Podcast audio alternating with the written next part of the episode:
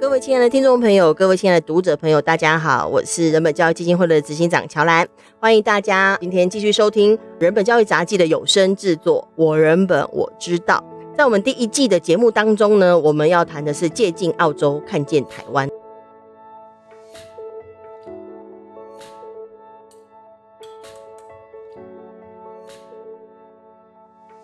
那今天我们很高兴，我们邀请到一起要来共读我们今天这篇文章的是国家人权委员会的委员叶大华叶委员，大华好，大家好，各位听众朋友大家好，今天真的是辛苦你哈，不会不会。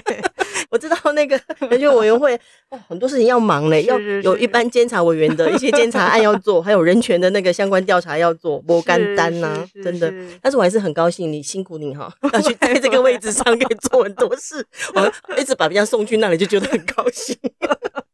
OK，那我们今天要来看的这篇文章呢，《人本教育杂记》三七四期的儿童性侵吹哨人的勇气与挑战哈。在我们所接触的很多案子当中，我们之所以有些案子有办法可以比较深入的去处理，以及能够照顾到儿童受性侵的状况或受侵害的状况，其实确实也要有机构内的人，还有相当的勇气，愿意将里头的状况让大家知道。但确实这些接臂人他们在面临的压力也很大哈。那在这篇文章当中呢，呃，就是在澳洲的调查报告里面也有，他其实写了好多个跟吹哨人有关的故事。那这篇文章里面就有描述其中一位，他其实小学老师。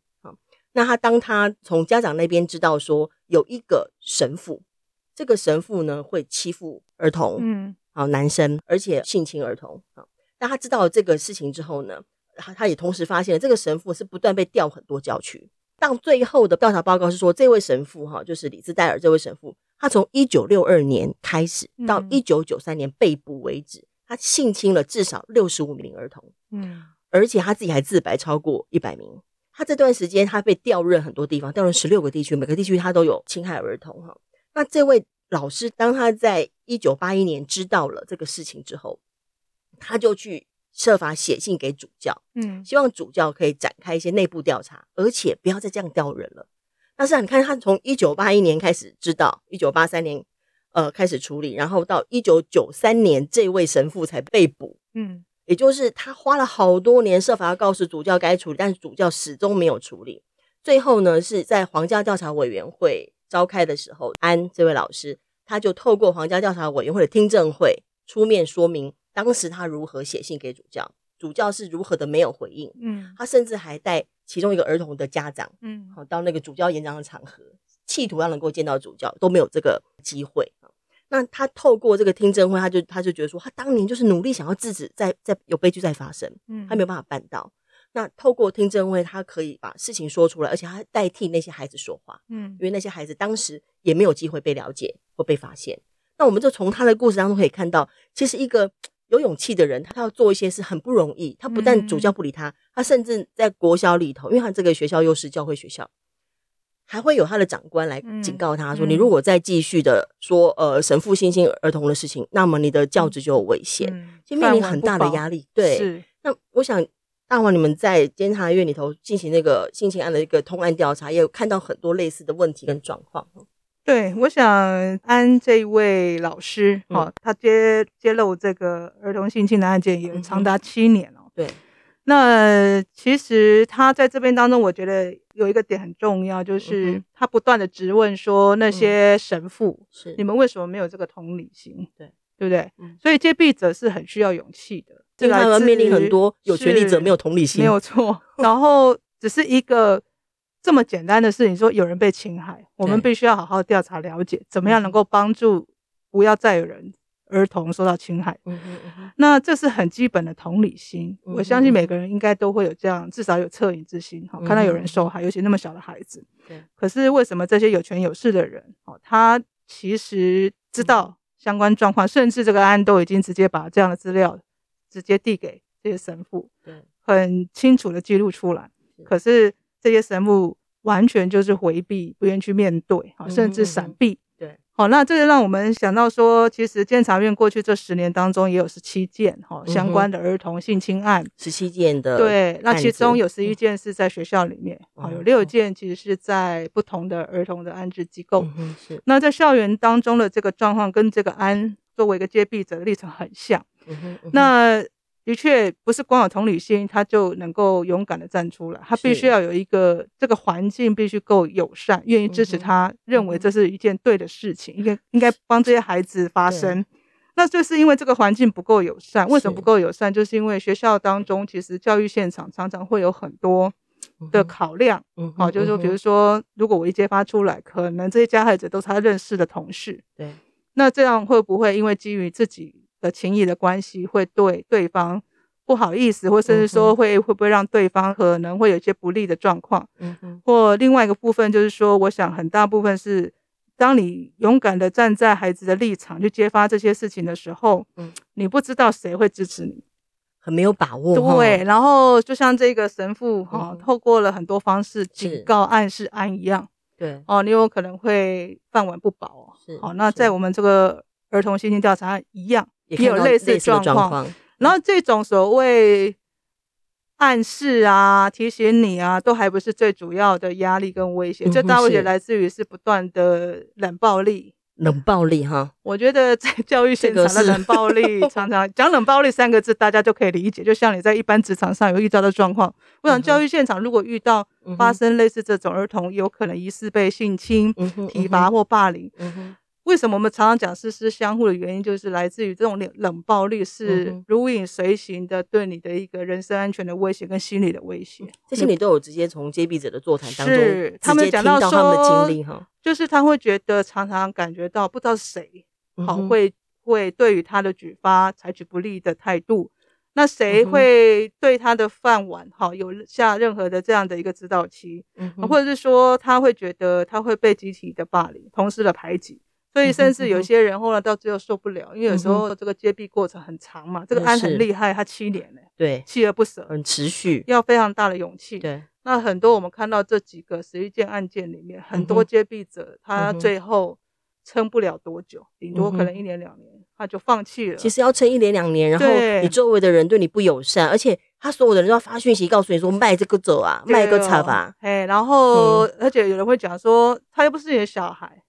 他的父母可能都选择相信那个加害人，有些加害人是很聪明的，对，他会先取信于那个他要染指的对象的父母，是基本手法了。对，嗯、所以当你跳出来讲这些事情的时候，嗯哼。反而会被将一军啊，哦，会觉得说，哎，那那个人家父母都和解了，那或者说或是有根本不想要揭露这些事情，觉得很难，家丑不可外扬。他觉得人家都已经谈好了，你为什么还要继续的追究？是是是。但事实上并不是谈好了就可以。对，没有错。那所以这些部分，然后会衍生出这种冷暴力，哦，如影随形，最后很多这些接弊者就会变成就是替代性创伤。哇。他会有一些创伤症候群，睡不好，一开始睡不好，后来又觉得很自责，然后怀疑谁到底是可以相信的。哦，那过去的同事身处敌意环境，对，然后甚至我们听到有一个 很悲惨的案例，是到最后他必须要靠吃安眠药、看精神科撑过一年，但是他还是有个很坚强的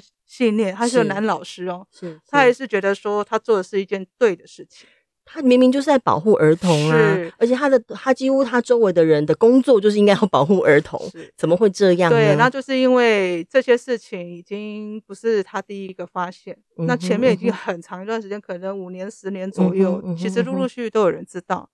但是都没有人要真的伸出援手，或是认为曾经想要伸出援手，结果不一定能够发挥作用，所以最后就选择就沉沦了。所以还是跟权力者有关，对，所以这个接臂者要相当的勇气，是，然后他要真的能够站稳脚步，继续在教育现场好接臂，对，然后这个真的是需要一个环境去支撑。确实，因为事实上他们所所呃吹哨的内容等等，都有一些一定位置或决策权力的人应该要为这个事情处理的，对。但是他却遇到了阻力，也往往来自于有权力的人。对，因为这个有很多性侵的案件，像最近我们处理的一则已经见媒体的，就是台南的这个新市跟那拔国小，这个张姓老师，嗯、哼正在法院诉讼当中。对，你看他前后长达二十七年，侵害快四十人，是很多，这还是目前找到的，哦，是、嗯、很多是已经离于时效了。好，那可能连受害人都已经找不到了。嗯哼，嗯哼，那这么长期的一个侵害的案件，就可以看到说，其实这个过程当中，这些孩子们其实他们都有曾经试图要跟大人求救，是，可是大人的反应往往让他们觉得很失望。其其实这个案子，因为我们自己有接触，我当时听到受害者他们讲的那个，让我最心痛，就是说他们小学三年级，然后其中一个孩子被老师带到视听教室的后头那个音控室那边，那其他小孩是躲在教室的门外。可是其他孩子很想要救里头的小孩。我当时听他们描述的时候，就觉得最奇妙的是，他们没有任何一个人跑去找学校的其他老师哦，嗯、都没有。他们是一直敲那个门，然后发现说没有办法敲开这个门，就有一个小孩去打公共电话，打到学校去找老师。所以学校广播哦，说老师，哎、欸，有你有电话，要叫老师去办公室接电话，是这样子，老师才终止了那件事。但是这个整个过程，嗯，他们只记得他们打这个电话，他们不记得他们向任何一个老师求救。他可能选择，因为在创伤症候群，他选选择遗忘某个部分。但是另外一个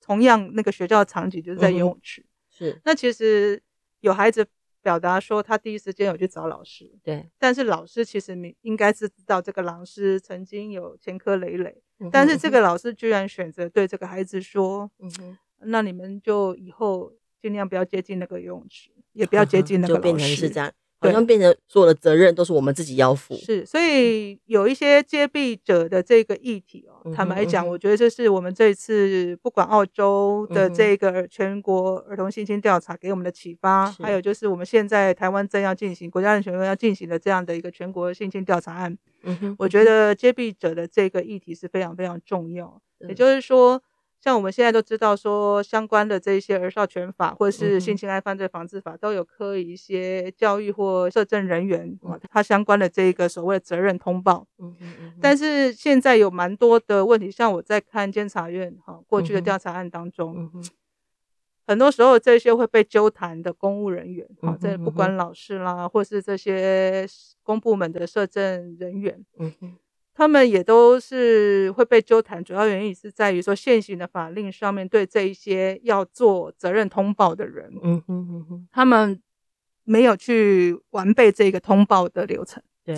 那也就是说到最后，我们能够就变成说，你如果不去鼓励有人愿意在第一时间赶快站出来，嗯哼，去阻断这个后面有可能的伤害，是，那你等到责任通报的时候。你只能去就责的是他有没有依据这个法律上的程序，对，去就责他到底有没有在二十四小时内通报，有没有多久之内，对，有没有开所谓性平委员会，变成是在这样的流程细节上去就责他，嗯，可是那个都太晚了，嗯嗯，也缓不济急了，是，所以最重要还是在当这个事件你已经看到了危机，已经要有人站出来预警，对，所以要更前端的去鼓励有人站出来，赶快喊停。